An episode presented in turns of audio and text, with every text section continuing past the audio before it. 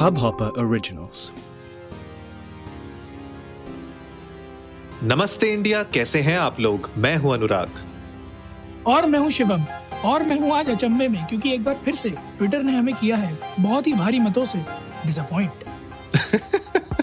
ये अच्छा इंट्रो था। मुझे अच्छा लगा ये आपकी ये बिल्कुल वो न्यूज़ न्यूज़ रीडर वाली फीलिंग दे दी आपने मुझको। बिल्कुल 1990s में जैसे बिल्कुल वो शुरू होता था ना डीडी न्यूज़ वैसे दे जी। शुरुआत बहुत ही बढ़िया। नहीं नहीं डीडी न्यूज़ तो थोड़ा अलग तरह से शुरू होता था आकाशवाणी केंद्र में आप सभी का स्वागत है। मैं प्रसाद भारती से आपके साथ ज्योति। आज के समाचार इस प्रकार। नहीं खैर हम उस युग से काफ़ी आगे निकल कर आ, आ चुके हैं। और अब तो as people say authentic source of information सिर्फ़ ट्विटर ही रह गया है। तो हर हम्म। संडे हम लोग आप लोगों के लिए एक क्यूरेटेड सेक्शन लेके आते हैं ट्विटर पे ट्रेंडिंग का। जो लोग पहली बार सुन रहे हो उनको थोड़ा सा हेड्स अप दे दूँ कि आज के एपिसोड में क्या होगा तो हम आज जो ट्विटर पर ट्रेंडिंग हैशटैग्स चल रहे होते हैं, उनके बारे में बात करते हैं। अक्सर कर कर क्या होता है ट्विटर पर संडे को ही कोई ट्रेंडिंग हैशटैग ऐसा नहीं होता जिसे हम पकड़कर आप सबके सामने ला सकें। पता नहीं क्यों I don't know why how शायद आईटी सेल जानकर ये काम करता है, क्योंकि पीएमओ में सुनते तो हमें है ही। तो वो लोग हमारे लिए संडे को कोई कंटेंट ही नहीं छोड़ते हैं।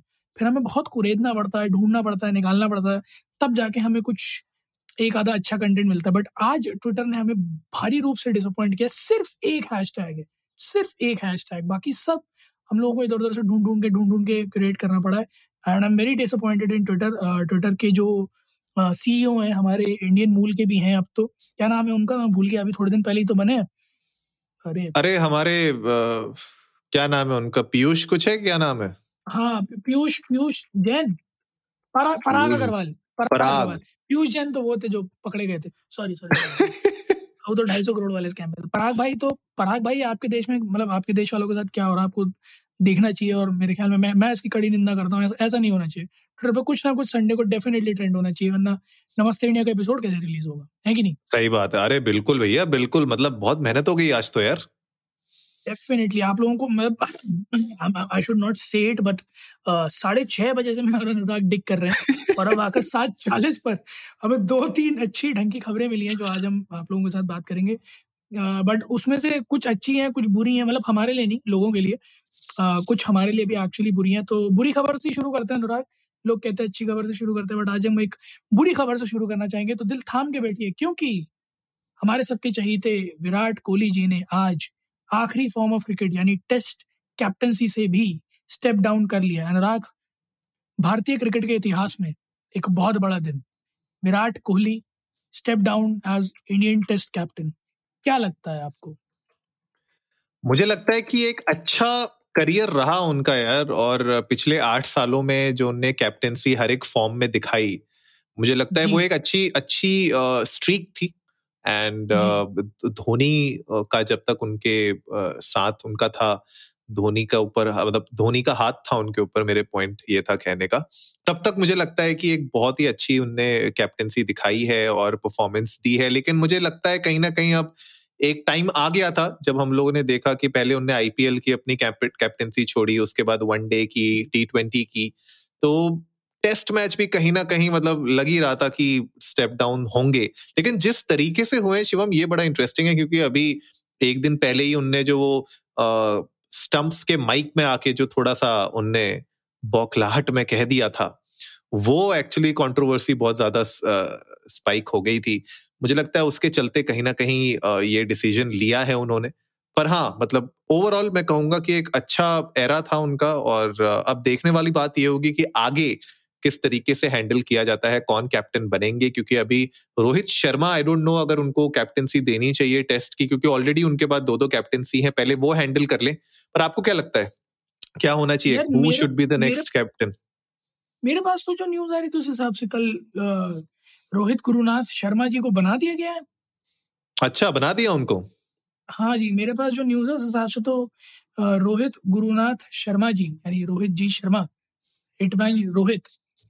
को हम्म, टेस्ट कैप्टन बना दिया गया। और मेरे ख्याल में जैसा हमने एक दिन एपिसोड में बात भी करी थी कि there is no one more eligible than Rohit to be the test captain one days और हम्म। टी ट्वेंटीज में definitely you can explore options but फ़िलहाल टेस्ट में आप या तो राहुल द्रविड़ जी से गए कि वो आए फ़ील्ड पर वरना उसके बाद तो रोहित शर्मा ही I guess is the last resort for you guys to have a test captain on field मेरे ख्याल में is the best pick right now load ज़्यादा ना हो जाए। नहीं नहीं लोड की तो क्या ही बात है यार मतलब ये ये तो देखो बिटर ट्रुथ है अनुराग हमें आपको सबको पता है कि एज कैप्टन धोनी जैसे हर मैच में फिनिशिंग परफॉर्मेंस देना तो हर किसी के बस की बात नहीं है तो डेफिनेटली बैटिंग पर एक टोल आएगा ही बट। जैसे कई सालों से सरकारें बनती आ रही हैं best out of the worst या कुछ भी कह सकते हैं फ़िलहाल रोहित शर्मा ही मुझे लगता है मोस्ट एलिजिबल कैंडिडेट इस हम्म, चुनाव में। अरे हम्म। चुनाव कहाँ से आ गए? चुनाव ही है एक तरीके से। फरवरी में है वैसे बट हाँ अभी जनवरी में जो चल रहे हैं उस हिसाब से रोहित शर्मा ही मोस्ट एलिजिबल कैंडिडेट लगता है मुझे तो। एब्सोल्युटली यार एब्सोल्युटली और अगर मैं बात कहूँ एक और बैड न्यूज़ की या सैड न्यूज़ कह लो भैया हमारे जोकोविच को भी वापस भेज दिया गया टाटा बाय बाय हो गया उनका डिफेंड नहीं कर पाएँगे अपना टाइटल इस साल। जोकोविच को तो बिल्कुल वो आ, मुझे नाम नहीं लेना चाहिए बट वो है ना वो हिंदुस्तानी भाव वाला मीम जो है निकल करके जो है जो बिल्कुल हाँ। वो वाला सीन हो गया तो जिन लोगों को नहीं पता जरा अनुराग थोड़ा सा इस बात पे प्रकाश डालिए कि क्यों उन्हें वापस भेज दिया गया और क्यों वो अपना टाइटल जो है इस साल डिफेंड नहीं कर पाएँगे ग्रैंड स्लैम का तो बेसिकली गाइज़ ऑस्ट्रेलियन ओपन होता है जो हमेशा सारे जो टेनिस होता है उसमें सबसे पहला इवेंट ऑस्ट्रेलियन ओपन ही होता है हर साल जनवरी में। एंड uh, इस साल ऑफ़ कोर्स हमारे लास्ट ईयर के चैंपियन जोक्योविच ही थे। डिफेंड करना था उनको टाइटल लेकिन उन्होंने एक गलती कर दी। उन्होंने एक तो वैक्सीन नहीं लगवाई थी जो मुझे लगता है कहीं uh, उनके एंड से क्योंकि उनको ऑप्शन होगा अपनी कंट्री में uh, तो वहाँ पे ऑप्शन था। लगानी है तो लगाओ नहीं लगानी तो मत लगाओ। तो शायद उन्होंने ऑप्ट किया था कि मैं नहीं लगाऊँगा। एंड उसी चीज़ के चक्कर में वो फंस गए क्योंकि ऑस्ट्रेलियन गवर्नमेंट ने बहुत तगड़े और स्ट्रिक्ट रूल्स रखे थे कि अगर आप खेलना चाहते हैं ऑस्ट्रेलियन ओपन में तो यहाँ पे आपको वैक्सीनेटेड होना पड़ेगा। तो जब भाई साहब पहुँचे हैं ऑस्ट्रेलिया में लैंड किए तो वहाँ पर धर लिया गया उनको। उनको बोला गया भैया आप सर्टिफिकेट दिखाइए अपनी वैक्सीनेशन का। एंड uh, वहाँ पे वो डॉक्यूमेंट्स uh, नहीं दिखा पाए प्रेजेंट नहीं कर पाए। उसी चक्कर में ये पूरी की पूरी कहानी शुरू हुई। शिवम पहले तो कोशिश की गई आ, इनकी तरफ़ से पूरी कि इनको एग्जेम्प्ट कर दिया जाए इनको एक स्पेशल प्रिविलेज दे दी जाए खेलने की विदाउट वैक्सीनेशन प्ली भी डाली इन्होंने लेकिन वो प्ली भी कैंसिल हो गई। दो बार ये इंसिडेंट बैक टू बैक हुआ लेकिन अब फाइनली उनको डिपोर्ट कर दिया गया है जो मैं पिक्चर्स भी देख पा रहा हूँ उसमें उनकी शक्ल भी उतरी हुई है वापस जा रहे हैं वो एयरपोर्ट से। तो हाँ मतलब अब फाइनली ये मेरे ख्याल से डिसीज़न पक्का हो चुका है अब he is on his way back actually मैं थोड़ा सा पब्लिक प्रेशर भी ज़्यादा बना हुआ था ना। If I am not wrong Australia was the first country जिसने मास्क रिलीज़ मतलब मास्क हटाए थे। If if I am not wrong पहली कंट्री थी ना जो कोविड फ्री हुई थी। न्यूजीलैंड न्यूजीलैंड थी वो। वो न्यूजीलैंड थी। अच्छा फॉलोड बाय ऑस्ट्रेलिया मतलब फॉलोड बाय ऑस्ट्रेलिया राइट तो वो क्योंकि दोनों islands he if I am not wrong Australia was maybe there है ना? और थोड़ा सा उनकी जो प्रेसिडेंट हैं भी वो स्ट्रिक्ट है इन सब मामलों में। चाहे कोविड के टाइम से भी हमने देखा तो कोविड को लेकर फ़र्स्ट और सेकेंड वेव में दोनों ही टाइम बहुत स्ट्रिक्ट रहे हैं वो। तो ऐसे में आ, बिल्कुल ये एक एग्ज़ाम्पल सेट करने की शायद कोशिश है कि irrespective of your social status ये जो पूरा का पूरा सिनारियो है इसमें हर किसी को एक ही लकड़ी से हाँका जा रहा है which is on some ground definitely correct but मुझे सिर्फ़ इतना समझ में नहीं आ रहा है कि पहला क्या ये बात पहले से नहीं पता थी कि उन्होंने वैक्सीन नहीं लगवा रखा जब उन्होंने सर भी अपनी लीव की थी यहाँ आने के लिए? तो मे बी हम्म। जो टेनिस अथॉरिटीज थी वो उनको पहले से बोल सकते थे कि भाई ऑस्ट्रेलिया में स्ट्रिक्ट रूल्स हैं तो आपको लगवा के आना पड़ेगा। सबसे पहली चीज़ तो ये है ना? दूसरा क्या ये काम किया जा सकता था कि उनके यहाँ आने के बाद उनको पहला डोज एडमिनिस्टर किया जाता? या फिर कोई स्पेशल क्या कहते हैं स्कीम के अंडर उनको डोज एडमिनिस्टर करके किसी तरह से खेलना अलाउ किया जाता? तो what what I see right now is there was no attempts, there were no attempts made by the tennis authority so as to make him available for the competition. मुझे सिर्फ़ इतना नज़र आ रहा है। अब इसमें ना मुझे जकोविक की कोई गलती नज़र आ रही है, ना ऑस्ट्रेलियन फेडरल कोर्ट की कोई गलती नज़र आ रही है। यहाँ जो मुझे इकलौता शख्स ब्लेम करने में लगता है वो है टेनिस अथॉरिटीज जिन्होंने अपने एंड से थोड़ा सा लूजन रखा। इसी वजह से जकोविच इस ऑस्ट्रेलियन ओपन में नहीं खेल पाएँगे। हाँ मतलब यार देखो, एक पॉइंट तो ये है ही और दूसरा मुझे लगता है कि हमें नहीं पता खैर कि अंदर क्या बात हुई होगी और उनको इस तरीके का कोई ऑप्शन दिया भी गया था कि नहीं दिया गया था। एंड uh, दूसरा ये है कि जब आप वैक्सीन लगाते हो तो I I don't know how उनकी बॉडी रिएक्ट करती है और क्या वो फिट हो पाते अगले तीन चार दिन के अंदर to play in the Australian Open तो वो कहीं ना कहीं उनके अगेंस्ट भी जा सकती थी। तो मे बी शायद बहुत सारे फैक्टर्स होंगे जिसकी वजह से ये डिसीज़न या तो उन्होंने मना कर दिया होगा कि नहीं भैया अभी मैं नहीं लगाऊँगा और ऑल ऑफ़ दैट तो वो कोशिश तो यही कर रहे थे जो पिछले कुछ दिनों से पूरा हंगामा चल रहा था वो इसी के अराउंड था कि किसी तरह कोई एक मिडिल ग्राउंड निकल जाए जहाँ से जोकोविच अपनी टाइटल को डिफेंड कर सके। और सर्बियन प्रेसिडेंट ने भी एक्चुअली इस पूरी न्यूज़ के ऊपर एक अपना पॉइंट रखा है एंड ही सेड कि यार we have been humiliated by Australia और आप ज़बरदस्ती हमारे प्लेयर को जोकोविच को आप तंग कर रहे हैं इस तरीके से एंड ये अच्छा नहीं है। मतलब this is torment and torture उन्होंने ये कहा अच्छा? है हाँ जी हाँ जी ये उनकी ऑफिशियल प्रेस में उन्हें बीबीसी को बताया है। तो कहीं ना कहीं मुझे लगता है कि ये एक गलत कहीं ना कहीं कुछ ना कुछ तो देखिए मेरे ख्याल से रिज़ल्ट और एक एक रास्ता निकल सकता था। लेकिन देखो अगर मैं दूसरा पॉइंट ये देखूँ यार कि अगर आप किसी दूसरी कंट्री में जा रहे हैं तो आप जिस कंट्री में जा रहे हैं वो कंट्री आपके लिए अपने बाकी देशवासियों को खतरे में नहीं डालेगी। एंड वाइड स्प्रेड हो जाए, वापस से वेव आ जाए तो उस सिचुएशन को ही ध्यान में रखते हुए मेरे ख्याल से ये डिसीज़न लिया गया होगा। तो मतलब मैं अथॉरिटीज को भी कहीं ना कहीं गलत नहीं ठहरा सकता। I don't know tennis federation ने इस पे क्या ऑप्शंस दिए थे जोकोविच को क्या माने गए, क्या नहीं माने गए। बट ओवरऑल खैर, घूम फिर के बात यही है कि इस साल वो अपना डिफेंड नहीं कर पाएँगे ऑस्ट्रेलियन ओपन टाइटल तो डेफिनेटली एक नया विनर तो हमें देखने को मिलने वाला है। अरे ये टॉर्चर और टॉर्मेंट से मुझे याद आया।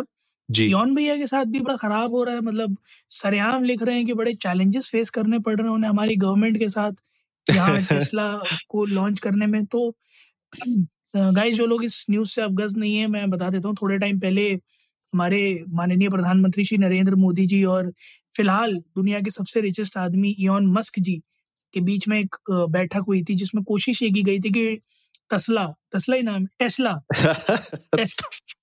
तसला टेस्ला को इंडिया में आ, आ, लाया जाए। तो दोनों पक्षों ने अपने अपने हित की बात रखी थी कि इॉन भैया ने कहा था कि ये जो इम्पोर्ट ड्यूटी सौ परसेंट लगा रखी है ये गलत है मैं चालीस टका दूँगा। और मोदी जी ने कहा था कि ठीक है चालीस टका है तो चलो बात कर लेंगे। ऊपर नीचे जो भी है उन्नीस बीस का फ़र्क है। बनिया की दुकान तो खुली ही है। बट आप प्रॉमिस करो कि फिर आप फैक्ट्री लगाओगे हमारे और हमारे यहाँ बनाओगे। चाइना का माल नहीं बेचोगे विच इज़ ट्रू क्योंकि हम तो सिंस कोविड ही बिल्कुल एकदम बॉयकॉट पे चली रहे तो चाइना का माल इंपोर्ट करने में तो वैसे भी हम लोगों को अच्छा नहीं लग रहा है तो उन्होंने कहा कि चाइना में नहीं भेजोगे यहीं बनाओगे यहीं फैक्ट्री लगाओगे यहाँ एम्प्लॉयमेंट लाओगे। और उस पर मेरे ख्याल में मस्क भैया ने कहा था कि वो सब बाद में देखेंगे कि करना कि नहीं करना अभी कोई कमिटमेंट नहीं देना है। फ़िलहाल पहले पैसे वैसे थोड़ा इंतज़ाम करो। और वही सारी गाड़ी अटकी हुई है कि हम पैसे कम क्यों करें जब तुम कमिटमेंट नहीं दोगे। तो मेरे ख्याल में अनुराग अगर मैं मैं क्योंकि मैं एक एक बाई ब्लड बनिया हूँ तो मैं अगर उस हिसाब से देखूँ तो दुकान के पीछे मोदी जी बैठे और दुकान के सामने मस्क भैया है ठीक है? हाँ दुकान है हिंदुस्तान का इलेक्ट्रिक व्हीकल मार्केट राइट? तो बहुत बेसिक सी चीज़ है यार कि अगर कोई मैं बड़ा एक छोटा सा एग्ज़ाम्पल लेके चलता हूँ कि सपोज़ करिए एक डिटर्जेंट है जिस पर एक स्कीम आई हुई है डिटर्जेंट एक किलो लेने पर एक पचास ग्राम का bar free dish wash bar ठीक है? वो सॉरी डिटर्जेंट बार फ्री। और पाँच किलो लेने पर बाल्टी फ्री। ठीक है? जी। अब अगर आप मेरी दुकान पर आकर मुझसे कहो कि एक काम करो एक किलो वाला दे दो बार दे दो और बाल्टी दे दो क्योंकि घर में अभी बाल्टी नहीं है। पाँच किलो वाला मैं फिर कभी ले जाऊँगा। हम्म। है ना? अभी एक किलो वाला ही दे दो क्योंकि उतनी ज़रूरत नहीं है और इसके साथ बाल्टी दे दो। तो मैं क्यों दूँगा? ऑब्वियस सी बात है। ऑब्वियस सी बात है ना क्योंकि ऑफ़र तो है वो तो यही है ना कि पाँच किलो करे तो तभी क्योंकि देखो बड़ी सिंपल सी चीज़ है कोई भी कंपनी अगर आपको एक एडेड गुड देती है तो आप कभी ये ना समझे कि वो एक फ्री भी है। उसकी कॉस्ट हम्म। हमेशा जो पेरेंट गुड होता है उसमें एडेड होती है। Right right. और ये एक बड़ा बेसिक सा जो है नोशन है जो पूरे मार्केट में रिजॉल्व करता है। उसके बावजूद भी कंपनियाँ ये करती हैं just to lower the customer ठीक? उसी तरह का एक इन्विटेशन मोदी जी भी लेकर गए कि ठीक है अगर आपको एक्साइज ड्यूटी ज़्यादा लगती है तो चलो उस पर बात कर लेंगे। बट उसकी एवज में कंट्री को भी कुछ मिलना चाहिए क्योंकि सौ परसेंट से चालीस परसेंट की आप डिमांड कर रहे हो सिक्सटी परसेंट गैप ठीक है? दैट्स ह्यूज गैप तो। जब टैक्सेस हमारे इंपोर्ट के कम हो जाएँगे तो बाकी कंपनीज़ भी कहेंगे भाई हम पर क्यों लगा रहे हो? Right it has a ripple effect it has a ripple effect तो उस सबको डील करने के लिए फिर कहीं ना कहीं तो कंट्री का बेनिफिट होना भी चाहिए। बट मस्क भैया जो है वो ये कह रहे हैं कि नहीं मेरी तो मुनापली है और तसला मेरा है मैं तो नहीं दूँगा सीमेंट तो मुझे ऐसा लगता है कि मार्केट में उनके अलावा और भी कई सारे ऐसे प्लेयर्स हैं जो अब अप्रोच करेंगे। आपका क्या कहना है इस पर अब मुझे तो बिल्कुल वही बात याद आ गई जब आपने कहा ना कि उन्होंने बोला कि अभी फ़िलहाल कर लेते हैं चालीस परसेंट, बाद में बात की देखी जाएगी। तो जो मिर्जापुर में एक वो डायलॉग था ना कि अभी सोचे नहीं है इमीडिएटली पर सोचेंगे। तो वैसा ही मुझे लगता है वही उनने बोला कि सोचेंगे अभी इमिडिएटली नहीं सोचे तो पर ये गलत है मुझे लगता है कहीं ना कहीं टेस्ला को ये भी समझना बहुत ज़रूरी है कि अगर आप अपने एंड पे आपकी जो विजन है इलॉन मस्क की कि हम लोग hundred giga factories across the globe setup करना चाहते हैं तो हम तो भैया हिंदुस्तान आपको खुली बाहों से बुला रहा है कि आप आइए यहाँ पे सेटअप करिए जितनी लैंड चाहिए आपको जितनी जगह चाहिए हम आपको देने को तैयार है। लेबर यहाँ पे चीप है। यहाँ पे आपके पास वर्ल्ड के बेस्ट इंजीनियर्स आईटी प्रोफेशनल्स मुझे लगता है इंडिया में है।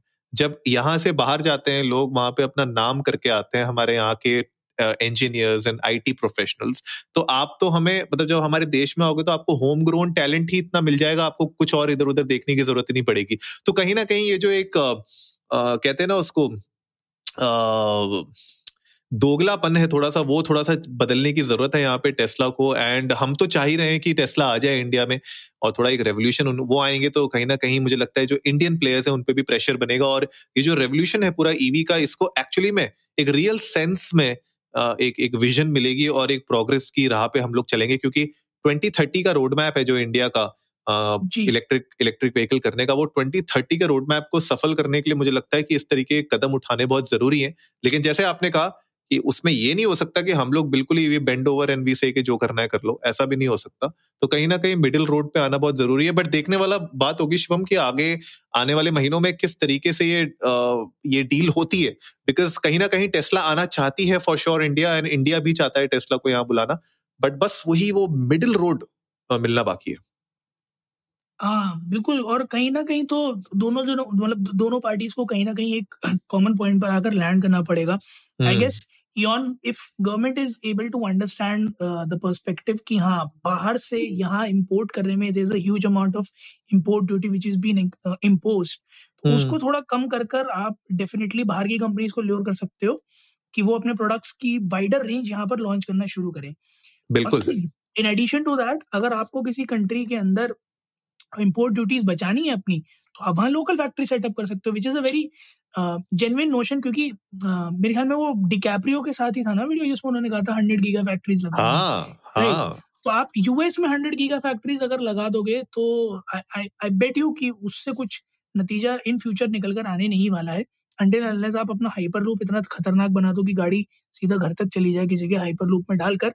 But till then maybe you can try of lowering down your own thoughts and actually you know try to negotiate with the government कि चलो चाहे वो फैक्ट्री रिलेटेड ना हो मे बी असेंबली यूनिट लगा सको आप यहाँ। अगर फुल फ्लेजेड फैक्ट्री नहीं लगा रहे तो असेंबली यूनिट लगा सको। और उससे डेफिनेटली कहीं ना कहीं बीच का रास्ता निकाल कर आप इंडिया में टेस्ला को लेके आ सकते हो। But I I still feel कि उसको आने के बाद भी अडेप्टेशन उसका would be a little tough क्योंकि ना आपके पास अभी इंडियन इंफ्रास्ट्रक्चर में ना इतने चार्जिंग स्टेशन हैं। ना रोड्स की कंपैटिबिलिटी है मे बी बिकॉज़ टेस्ला थोड़ा सा लो फ्लोर गाड़ी है तो हो सकता है कि उससे रिलेटेड कुछ चैलेंजेस आए कुछ सिलेक्ट कंट्रीज़ में सिलेक्ट वो सॉरी सिलेक्ट सिटीज़ में ही टेस्ला बिके। But let's see what the future holds future से याद आया भैया कल एक और जो है दिन अनाउंस करने की एवज में आज के दिन को भी एक नाम दे दिया गया। स्टार्टअप नेशनल स्टार्टअप डे बिल्कुल बिल्कुल। मुझे लगता है कि ये एक नाम की ज़रूरत थी हमारे देश को।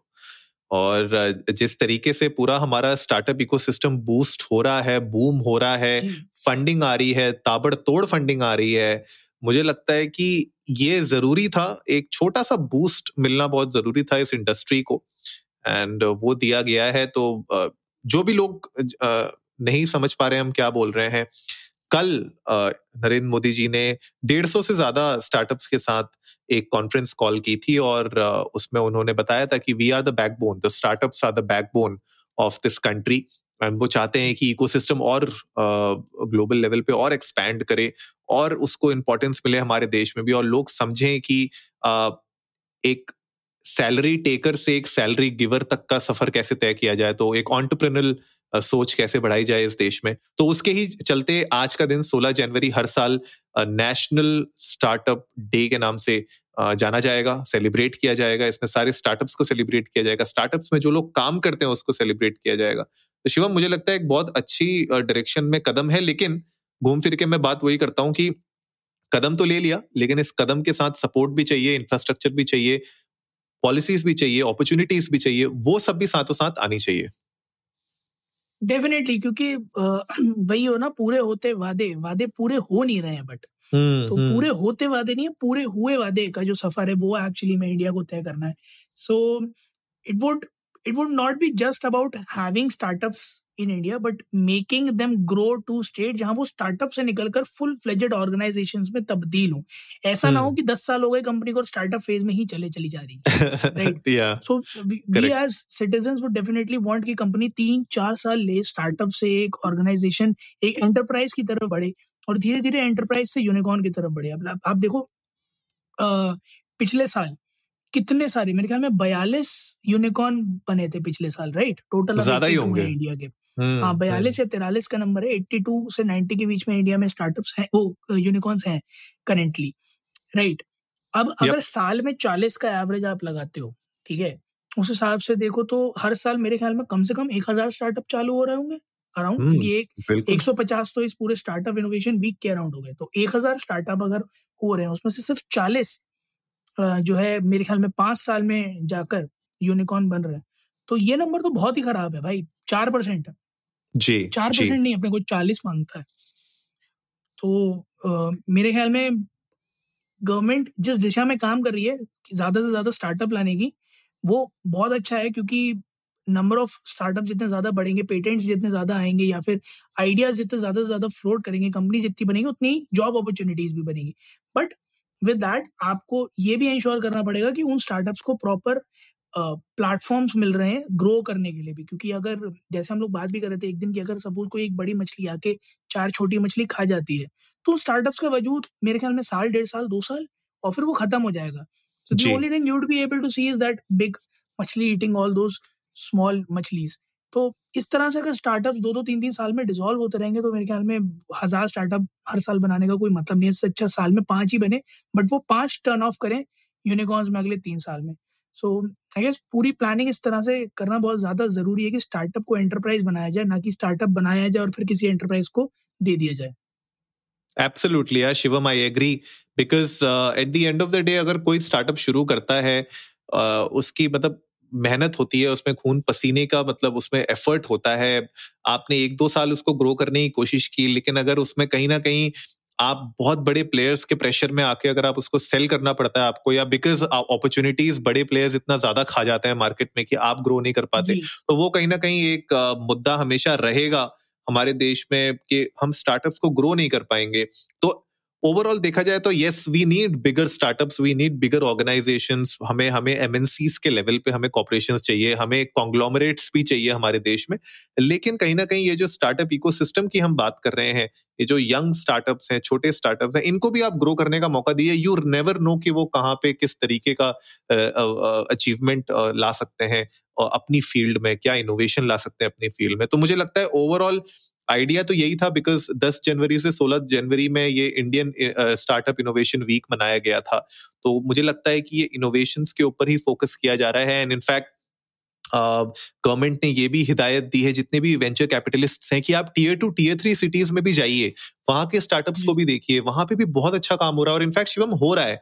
अगर आप देखोगे छोटे छोटे शहरों में भी बहुत सारे फाउंडर्स हैं जो बहुत ही इनोवेटिव आइडियाज़ लेके आ रहे हैं। लेकिन जैसे आपने कहा ना कि बड़ी मछली कहीं छोटी मछली को इनिशियल फ़ेज़ में ही ना खा जाए बड़ी एक यू नो बड़ी ऑर्गेनाइजेशन को पता चला कि भैया बरेली में एक है फाउंडर जो बहुत अच्छा काम कर रहा है बहुत इनोवेटिव चीज़ कर रहा है। अब वो बंदा जब तक अपने आप को पिच करेगा किसी फंडिंग को लेने में और अपनी कंपनी को ग्रो करेगा और उससे पहले ही अगर मैंने उसको बाय आउट कर लिया तो आई थिंक वो कहीं ना कहीं हम उस इनोवेशन को शायद एक जिस रूप में देखना चाहते थे वो ना देख पाए।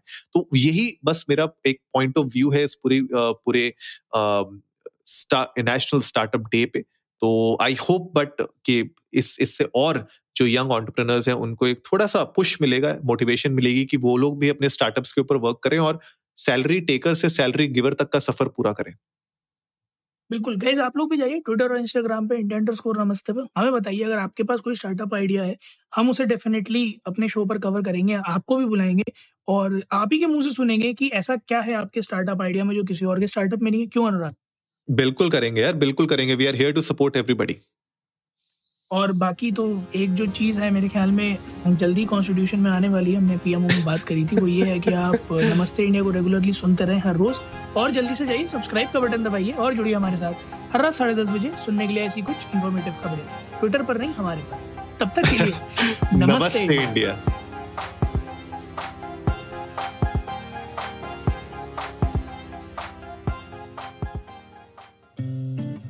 इस हब हॉपर ओरिजिनल को सुनने के लिए आपका शुक्रिया। अगर आप भी अपना पॉडकास्ट लॉन्च करना चाहते हैं तो हब हॉपर स्टूडियो वेबसाइट पे रजिस्टर करें और एक मिनट के अंदर अंदर अपना खुद का पॉडकास्ट लॉन्च करें। यही नहीं स्टूडियो देता है आपको पूरी आज़ादी कहीं भी, कभी भी अपना पॉडकास्ट लॉन्च करने की सिर्फ़ तीन आसान स्टेप्स में। तो साथ में अपना पॉडकास्ट शुरू करने के लिए तैयार। Just hop on Hub Hopper simply content